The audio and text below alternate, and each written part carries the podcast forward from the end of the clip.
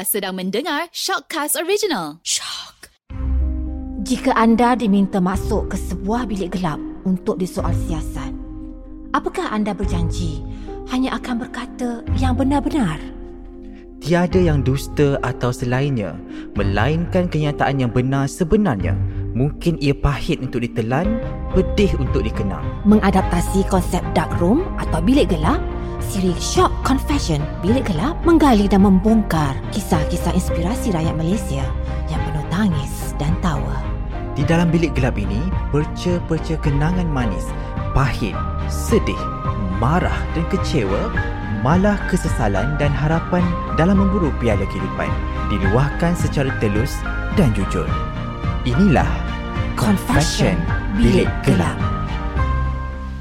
Hai, bertemu kembali dalam Shock Confession Bilik Gelap bersama saya Kimi Ashari. Dan sememangnya terima kasih saya nak ucapkan kepada semua pendengar. Dan juga minggu ke minggu, hari ke hari dan kami menjanjikan Ramai personaliti, selebriti maupun sesiapa saja yang berkongsikan cerita inspirasi mereka bersama kami. Dan minggu ini saya membawa seorang daripada bidang solikan Ya, dia tak belajar bidang solikan pun Tapi tiba-tiba kerjaya berubah menjadi seorang makeup artist yang berjaya saya boleh kira dan saya ingin menjemput ke dalam bilik gelap ini B Ramza terima kasih B kerana sudi setia bersama bilik gelap ni sebenarnya tak tahulah saya nak sebut nama Ramza ke Ram ke B ke siapa sebenarnya Okay, hello semua. Assalamualaikum. Saya lebih selesa dipanggil B. B Ramza. Sebabkan nama Ramza tu orang panggil I Sisram. Ah, so melekatlah nama Sisram tu. Jadi boleh je panggil B boleh, panggil Sisram boleh. Ah, yang penting orang yang sama. Hmm, saya boleh kira sukar, susah juga untuk menjadi seorang makeup artist. Saya boleh katakan bukan saja makeup artist, cabarannya pelbagai kan. Ada manis, ada pahit. Apa cabaran paling sukar menjadi seorang B Ramza dan juga menjadi seorang makeup artist kat Malaysia? Okey, betul. Perjalanan menjadi apa-apa pun tak semuanya senang lah. Semua akan ada cabaran dia and ada cara yang tersendiri. Uh, macam bagi B, saya sebenarnya uh, mengambil jurusan Sains Biologi di USM, University Sains Malaysia di Pulau Pinang. Sampai degree lah. Itulah education background. Tapi lepas tu mungkin disebabkan minat saya yang lebih mendalam ataupun rezeki membawa saya ke industri solekan. Ah, macam tu. Saya rasa um, ramai juga di antara kita yang berfikiran bahawa menjadi seorang makeup artist ni tak perlu belajar tinggi-tinggi pun kan. Orang cakap um, jadi makeup artist ni adalah sekali jadi makeup artist tak payah study tinggi-tinggi pun. Pun dah boleh makeup orang kan. Seperti itu pemikiran mereka dan apa pandangan B? Sama ada menyokong ataupun menepis skeptikal sebegini? Okey, kalau sebenarnya dulu yes. Dulu macam 10 tahun lepas, uh, semua orang macam memandang rendah kerjaya seorang makeup artist. Mungkin orang tak tahu makeup artist ni apa dia punya signifikan dalam industri yang diorang jaga tu lah kan. Uh, tapi uh, lama-lama sekarang orang uh, dah boleh terima dan uh, dah lebih educated. Dah lebih dididik untuk menerima setiap jenis kerjaya. Kalau macam zaman dulu, yes, orang memang selalu petikai. Oh, kau ni pergi belajar tinggi-tinggi, uh, dapat degree kan, belajar jauh-jauh, habiskan duit mak bapak. Tapi kenapa kerja macam ni? Sebab dulu orang hanya nampak kerja profesional. Orang nampak betapa pentingnya you jadi doktor, betapa penting you jadi lawyer, betapa pentingnya you jadi uh, menteri ke kan. Tapi sebenarnya kita yang nampak kecil ni memainkan peranan sendiri. Sebab kalau tak ada makeup artist, tak bersiap lah artis you. Betul tak? Uh, even sekarang menteri-menteri ke yang berhormat ke semua pun bersiap pakai makeup artist juga. And then kalau tak ada makeup artist, macam mana you nak groom diri uh, seorang stewardess, uh, apa kerani kan? Makeup artist jugalah yang memberi sharing ilmu. Semua tu dari benda-benda yang kecil lah. Macam contoh, kalau tak ada makeup artist, macam mana penyanyi on stage tu nak cantik? Uh, kalau tak ada makeup artist, macam mana watak-watak teater nak hidup. Ah sebenarnya dia tak nampak sebab orang suka tengok hasil, orang tak tengok proses tu. So kami makeup artist ni duduk di belakang tabir dan menjadi orang yang pertamalah lapisan pertama yang proseskan hasil yang korang nak tengok tu. Ah so sekarang tak ada masalah dah. Kimi semua sekarang macam sekarang seronok tau. Uh, B boleh compare like macam 10 tahun le- lepas ada orang oh, 10 tahun dah eh. Dah lebih 10 tahun sebenarnya. Macam orang cakap, "You jadi apa?" "Oh, I makeup artist." Tapi masa tu part time. So cakap, "Ha, makeup artist? Kenapa jadi makeup artist? Kenapa tak jadi benda lain kan?" Tapi sekarang kalau cakap, "Oh, you makeup artist." Wow, makeup artist. So dia punya expression, dia punya penerimaan tu dah lain dah. Hmm, boleh tak kongsi pahit, manis ataupun seperti mana menjadi seorang makeup artist ni? Lebih banyak pahit atau lebih banyak manis yang mungkin Bi boleh kongsi bersama kami di Short Confession Bilik Gelap ni? Manis je, manis banyak lah. Eh, manis tu, dia terlalu banyak yang macam you belajar benda baru, you berjaya jumpa orang yang you selama ni nak jumpa. Lepas tu kita dapat achieve apa yang kita nak. Benda-benda manis tu adalah benda yang buat kita happy kan. Uh, tapi kalau benda pahit tu, B selalu melalui benda pahit tapi lepas situation pahit tu, dia akan jadi manis. So dia jadi pengajaran. Banyak je Especially bila kita deal dengan manusia. Kan makeup artist ni obviously Sebab kita bukan makeup kerusi Bukan makeup perabot. So kita deal dengan manusia. So manusia ni berbagai-bagai ragam. Even makeup artist sendiri pun Macam-macam gaya Macam-macam cara Macam-macam perangai. So kita tahu diri kita. So kita cuba Letakkan situasi yang kita nak siapkan kerja, nak memudahkan semua orang, nak buat semua orang happy. Sebab once klien kita happy, kita pun happy. Ha, macam tu. So, kalau pahit manis menjadi seorang Kak B ni, sebenarnya B banyak menolak benda-benda negatif lah. Maksudnya, kalau kita nampak benda tu negatif, you terus buang. Daripada you ambil dan you kumpul dan duk fikir benda yang merosakkan diri kita dan menyusahkan dan membuang masa. So, benda-benda pahit yang menyakitkan hati bukan telan tapi buang. So singkirkan semua benda-benda negatif tu. Kalau ada pengalaman pahit, anggaplah pengalaman tu untuk ajar you di masa depan. So you dah tahu dah benda tu tak boleh buat macam tu ataupun benda tu akan jadi macam ni yang you tak suka result dia, you tak suka apa saja keputusan dia. So kita ubah diri kita sebab kita tak boleh ubah orang. So kita ubah diri kita. So always set the mindset lah. Mindset kita ni kena sentiasa fokus on happiness. Kita nak benda manis sebab kita jumpa orang, kita jumpa mak bapak orang, Even kita ada parents kita sendiri Kita tahu semua orang berbeza Service line ni bila you buat makeup artist You memang fokus on manusia So orang macam ni macam mana cara kita treat dia, macam mana cara kita cakap dengan dia, kita hormat orang, kita nak orang hormat kita, kita hormat orang balik. Ah macam itulah. Hmm, okay. Jadi comparison dalam kehidupan ni sebenarnya ada kalanya penting, ada kalanya mungkin ia menjadi racun dalam hidup kita, membawa kepada satu kejurang kegagalan dan sebenarnya saya nak tanya kepada B, bagus tak untuk kita compare diri kita dengan online ataupun seperti mana? Adakah B compare diri B dengan online ataupun macam mana B? Okay, sebenarnya bagi B, uh, comparison tu perlu. Tapi you kena berpada-pada. Maksudnya bila kita compare, kita tahu kita di mana. Bila kita ada orang yang kita nampak, oh orang tu lagi terror, lagi hebat daripada kita. Maksudnya kita tahu. Sebab kita rasa macam, oh kita belum sampai tahap tu. Kita belum lagi diiktiraf macam tu. Contohlah. Tapi itu depends on your target, on your goals. Kalau goals you nak jadi seorang, contoh, I sebut eh, kalau goals you jadi seorang K Khalid yang disebut yang ditulis di semua majalah yang eh, makeup dia tak pernah tak cantik kan? Faham tak? So you have to compare lah. You kat mana sekarang? Okay sekarang you dekat mana? Adakah you dah dekat sampai dekat atas ataupun you masih lagi di bawah? Ataupun you dah seiring sejalan? So comparison is good. Cuma jangan sampai dia memakan diri Uh, macam BB sentiasa compare juga dengan kawan-kawan uh, makeup yang macam uh, dari segi yang macam benda-benda yang kita boleh share lah. Contoh eh, contoh ni bukan perkara betul lah tapi contoh. Uh, kenapa klien kau cakap makeup dia tahan 24 jam tapi klien aku cakap makeup aku tahan 18 jam je. Uh, so you compare. Apa yang menyebabkan makeup kita tak tahan selama tu? Uh, contohnya macam tu. So you improve. Bila macam tu, oh macam ni cara dia untuk makeup tu tahan 72 jam. Ah, so you improve and you beat the benchmark. Ah, I always do that. Maksudnya contohnya kalau kata service lah, bagi B, B suka compare dari segi yang macam B tak nak after after kita buat job tu, dia ada benda yang orang compare macam, oh kalau B dengan makeup artist A tu, ah, dia lain lah. Ah, macam tu kan. So kita sentiasa compare untuk kita tidak disebut-sebut. Ah macam tu. Rejection dalam kehidupan ni kita boleh pandang dari dua sudut ya. Saya kira uh, ada yang lebih baik, ada yang mungkin mendatangkan perkara yang tidak baik dalam hidup kita dan kadang-kadang mereka menganggap rejection ni satu benda yang menyakitkan, memeritkan dan apa pandangan B mengenai rejection ini dan kalau boleh dikongsi dalam kehidupan B apa rejection paling dahsyat yang pernah B lalui? Kalau dari segi kalau dari segi relationship Uh, susah juga eh sebab mungkin mungkin sebab B memang mindset I adalah kalau I tak dapat tak apa macam tu. I bukannya jenis yang macam I nak juga, I nak juga ah macam tu. Tapi kita sentiasa letak goals lah. I have macam my bucket list. So macam contoh lah I nak make up Sheila Majid.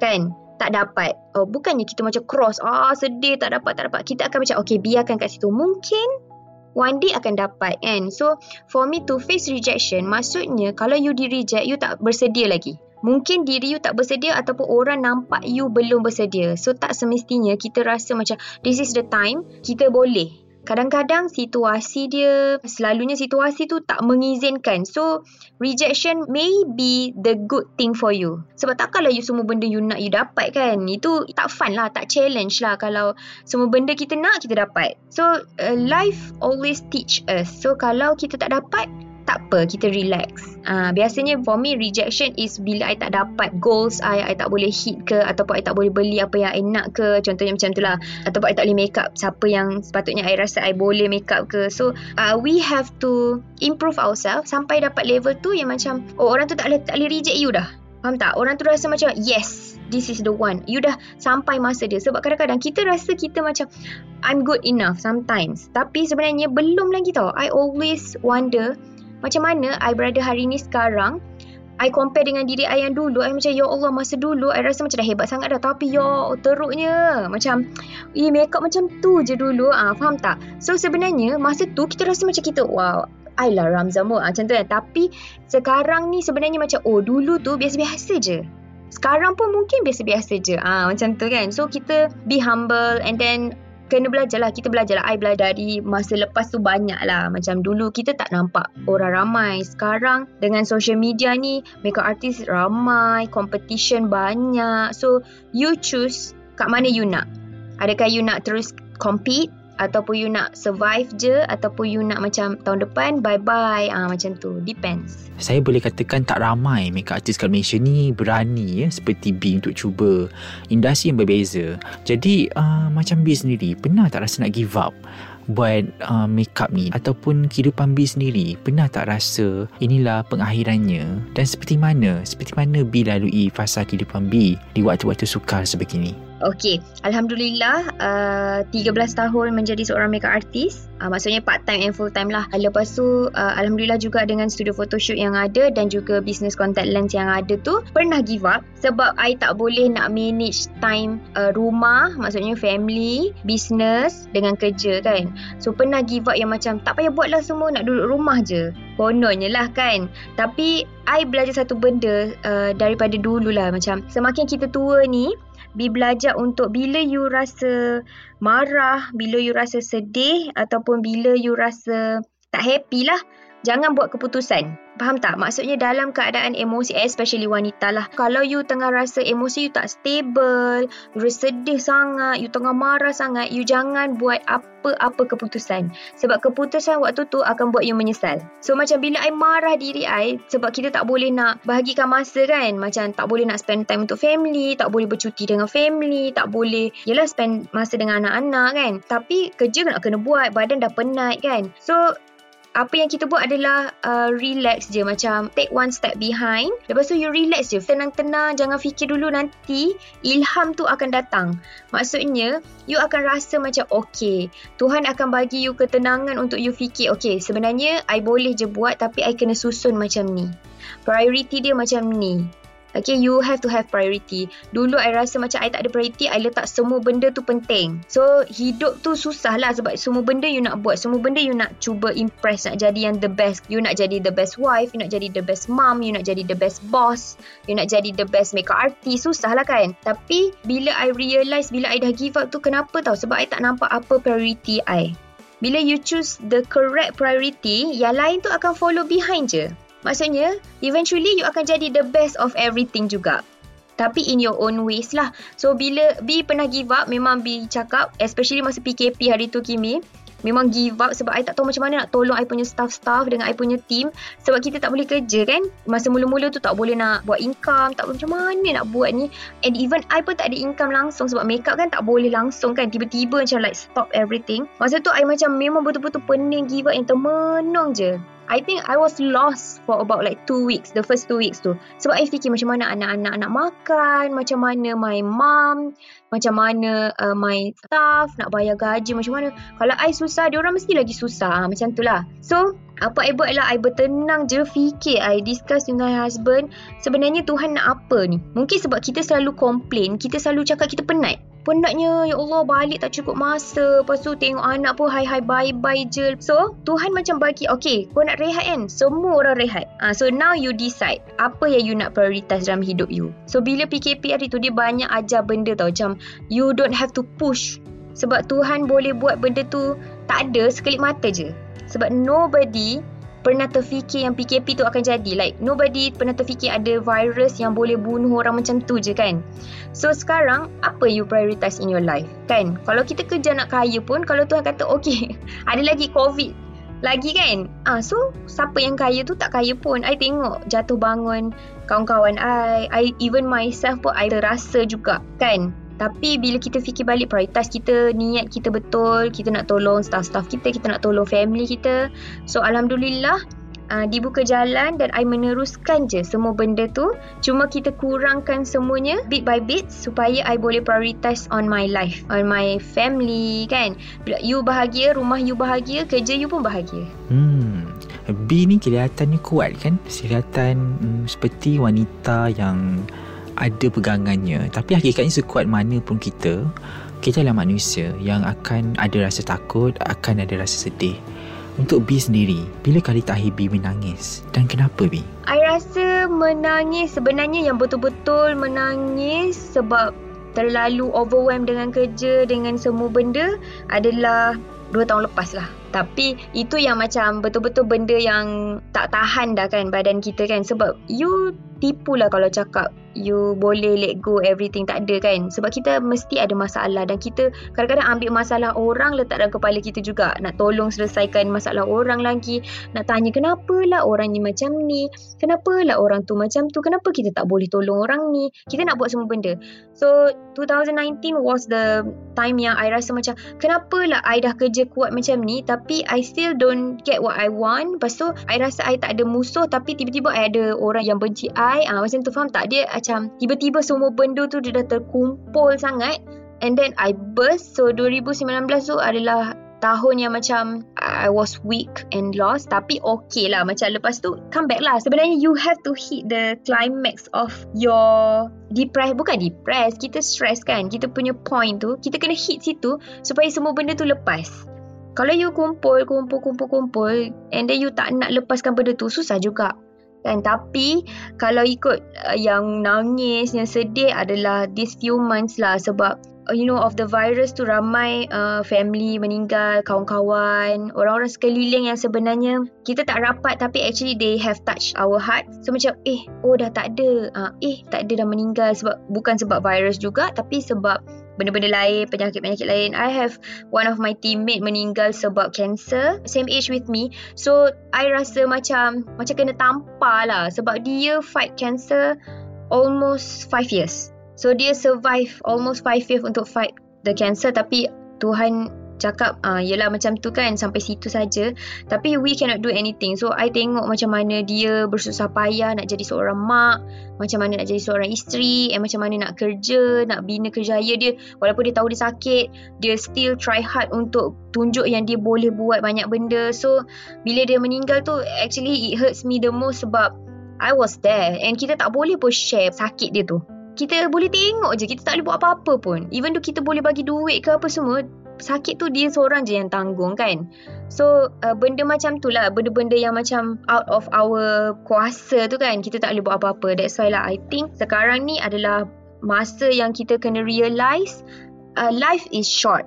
Life is very short. You'll never know. So enjoy it. Jangan stress with it. Don't hate anyone. Tak rugi pun kalau you tak benci orang. Sebab sekarang kan netizen-netizen ni penuh dengan kecaman, all the negativity. Rugi tau kalau you tengok balik macam membazirnya masa you kan. Tapi I have been there. Maksudnya I pernah juga rasa macam eh bencinya tengok dia ni bencinya. Tapi lama-lama bila sekarang fikir balik kan. Hmm ruginya kita membazir masa benci orang. So what if kalau kita sayang je semua orang. Kita tak sayang tak apa. Kita biarkan dia.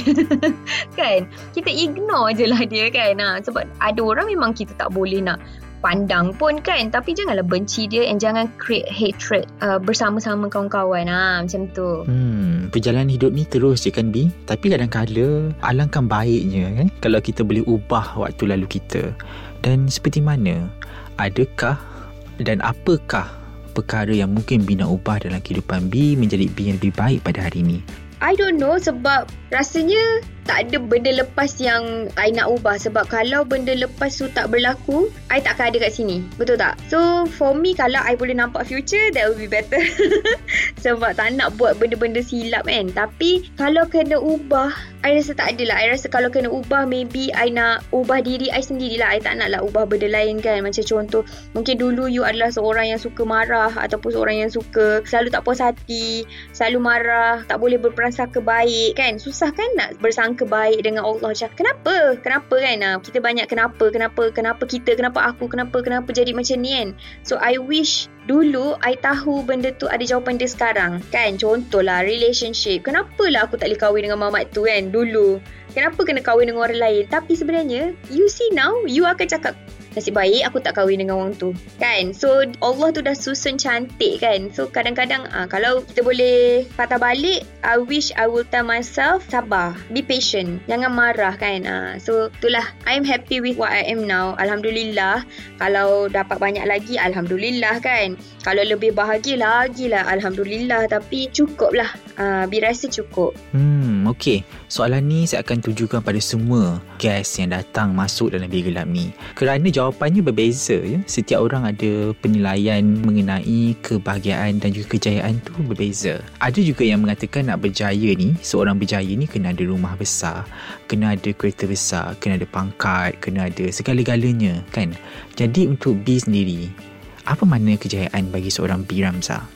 Kalau sebagai B Ramza ni, I rasa berjaya tu bila bukanlah rumah besar, bukanlah kereta besar sebab I tak tahu kenapa I pun sekarang masih lagi pening dengan diri I sendiri sebab I tak minat beg mahal tu. Faham tak? Orang yang rapat dengan kita, uh, dia akan tanya macam, "Babe, you tak suka ke beli beg yang macam orang lain beli?" I pakai beg kamera tau. I pergi keluar, I bawa beg Levi's je ni I tunjuk. Walaupun orang tak boleh tengok kan. Sebab it's easy for me. Semua benda boleh masuk dalam tu and I can be myself. Uh, so macam dari segi kereta, dari segi rumah, I memilih untuk rasa berjaya bila I boleh cipta comfort in the house. Tak ada orang kena share bilik. Ah, uh, that's for me berjaya dah. Maksudnya rumah you tu satu bilik untuk your mom, satu bilik untuk you, bilik untuk anak you and then tak ada orang uh, kena share kereta maksudnya semua orang ada satu kereta yang diorang boleh guna bukan kereta mahal pun as long as diorang boleh pergi kerja for me I berjaya bila my mom nak apa I boleh provide. Kalau lah tiba-tiba dia teringin macam mami teringinnya nak uh, beli baju silk ke ataupun teringinnya nak makan tempat best-best, nak bawa pergi fine dining ke, nak pergi nak pergi bercuti ke, I cakap okey jom. I rasa bila I berjaya, bila I boleh tanpa berfikir dan tanpa termenung, I cakap okay jom. Ha. Sebab dulu mungkin macam, alah mami ajak pergi bercuti ni macam mana ni lah, nak kena kerja 10 kali sehari.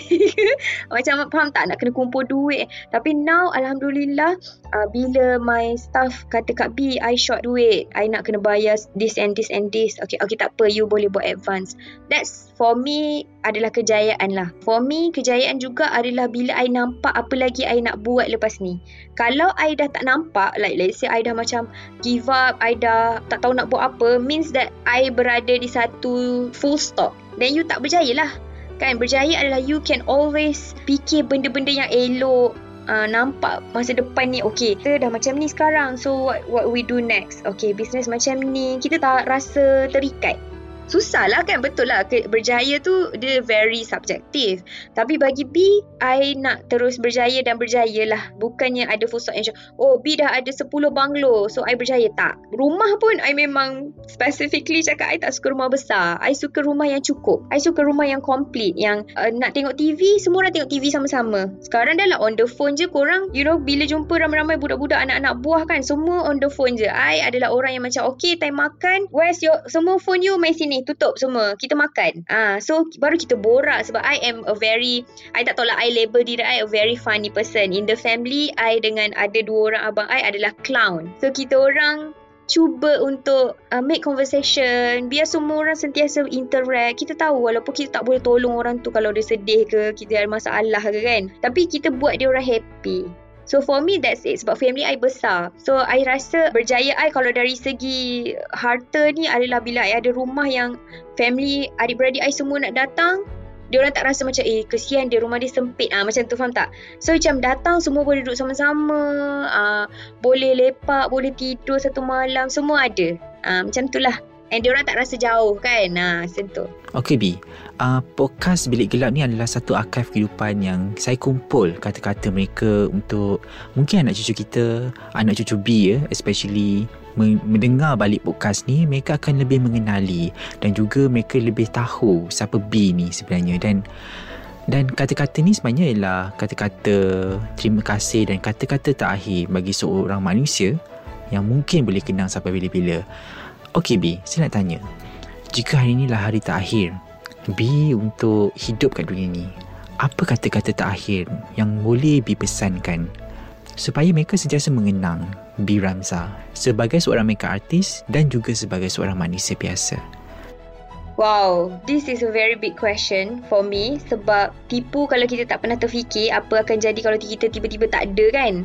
Tapi I akan berterima kasih kepada semua orang mostly my my family, my parents. Sekarang kalau kira sampai almost 34. So I rasa paling I kena berterima kasih adalah my mum dengan my husband. Sebab I dah 9 tahun hidup dengan dia. So 9 tahun tu bukan sekejap eh. I rasa dia banyak uh, sabarlah kan. He actually the one yang ajak I macam mana nak sabar. My husband. So, my mum adalah orang yang sentiasa ingatkan I, don't be like me. Uh, sebab I pernah tengok macam mana life dia masa dia kerja. Sebab masa dia kerja dulu, dia memang kerja. Uh, she is working for the family tu lah kan. Tapi, dia always remind me yang macam bila I tengok dia, I macam, okay, B you kena kena slow down because you have kids now. So uh, fokus. Jangan jadi macam benda yang you tak nak. Macam dulu your mom tak pernah jaga you um, uh, macam I maid jaga kan. So I don't want like that. I tak ada maid. I jaga anak-anak sendirilah. So if today is uh, my last day, I would thank everyone for being there, for being with me. Tapi I rasa uh, kalau I boleh pesan dekat semua orang, hmm, satu adalah uh, jangan sedih. Maksudnya jangan buat diri you sedih. Sebab kalau you sedih, you you punya mind tak boleh berfikir tau. So kalau you sedih, you can always ingat walaupun macam mana kita rasa kita seorang sekalipun, Allah tu akan ada adakan orang yang sentiasa ada untuk you. Cari je. Kan you tak tahu tau. Uh, it can be your mom, it can be your daughter, it can be your kids, it can be your cousin, your husband, your friends kan. Kadang-kadang tak perlu orang tu kenal kita 10 tahun pun. Tapi luahkan The important thing is also share it with Allah Obviously dia tahu je apa yang kita rasa kan Sebab dia yang bagi rasa tu kat kita Tapi I belajar uh, 2 tahun ni uh, Allah bagi kita sakit Supaya kita menghadu dengan dia dia bagi kita sakit supaya kita cakap kat dia Allah sakitnya kan? Sebab dia nak kita back to him. Tapi kita kadang-kadang lupa bila kita sakit kita marah. Kenapalah sakit? Kenapalah sakit? kan? Sebenarnya bila kita cakap dia Allah sakitnya kenapa macam mana nak buat? kan? Dia akan tolong kita. So for me I banyak fikir tau. Uh, Kimi your question ni memang uh, Struck me lah Sebab I baru je terfikir Like last night I cakap Apalah jadi kalau I mati? Eh Macam tu. Uh, And then I I rasa macam I baru terfikir semacam Guy what happened to my kids? What happened to my husband? I have one notebook Yang I baru start tulis Macam what I owe. Apa yang I hutang. Hutang bukan duit je. Maksudnya hutang yang hutang budi. Macam contoh I hutang uh, budi Dengan my teacher. So that uh, If I die Nanti my husband boleh tolong Jumpa dia say thank you uh, Macam tu. So for me uh, Hutang duit tu Orang akan minta dengan you. Walaupun you mati Orang akan cari. Tapi hutang budi Kalau you tak bagi tahu orang you akan terlepas momen atau saat untuk cakap ke orang tu sebenarnya dia telah buat sesuatu untuk kita dan kita telah you know move forward and wake up and be successful dengan dia punya pertolongan yang walaupun sikit Uh, macam tu. So Itulah uh, Rasa I akan pesan kat orang. Jangan sedih. Uh, Always do good to people. Uh, Jangan marah Explain things uh, Macam especially for kids kan. Kita rasa budak tak faham kan Kita ni kerja penat No. I I did with my kids. I explain dekat orang Diorang faham Diorang faham Mami penat Mami work. And then explain things to your parents Sebab kadang-kadang orang tua Dia tak faham juga Kerja zaman sekarang kan. What I'm doing now is I talk. Every time ada masalah je I akan cakap. Okay faham tak sekarang ni Kita ada masalah? Ha, Macam ni. So apa kita boleh buat? Talk. Sebab orang kita tak suka bercakap. Orang kita suka pendam So bila you pendam You tak akan dapat solution tu. You end up You akan depressed You akan marah You akan sedih kan? So please First thing is Jangan sedih lah. Ha, Macam tu. Always find a solution. Ha, Itulah. Macam tu je. So kalau I tak ada I harap semua benda tu tu Orang dapat lah pesanan je kan? Especially my family lah. Terima kasih B kerana sudi bersama dengan saya dalam Bilik Gelap ni. Sebenarnya banyak cerita-cerita inspirasi yang dikongsikan oleh B tadi memberi kesan kepada kita semua. Dan dalam kehidupan kita ni ada jatuh bangunnya dan kadang-kadang kita di atas, kadang-kadang pula kita di bawah. Dan sebenarnya perjalanan hidup ni adalah satu perjalanan yang lurus. Tapi kadang-kadang kita kena ingat balik apa yang berlaku di belakang. Dan semua perjalanan hidup ini adalah ketentuan kita sama ada yang baik ataupun buruk datangnya daripada kita sendiri. Dan terima kasih dan teruskan berinspirasi bersama Shock Confession. Bilik Gelap. thank you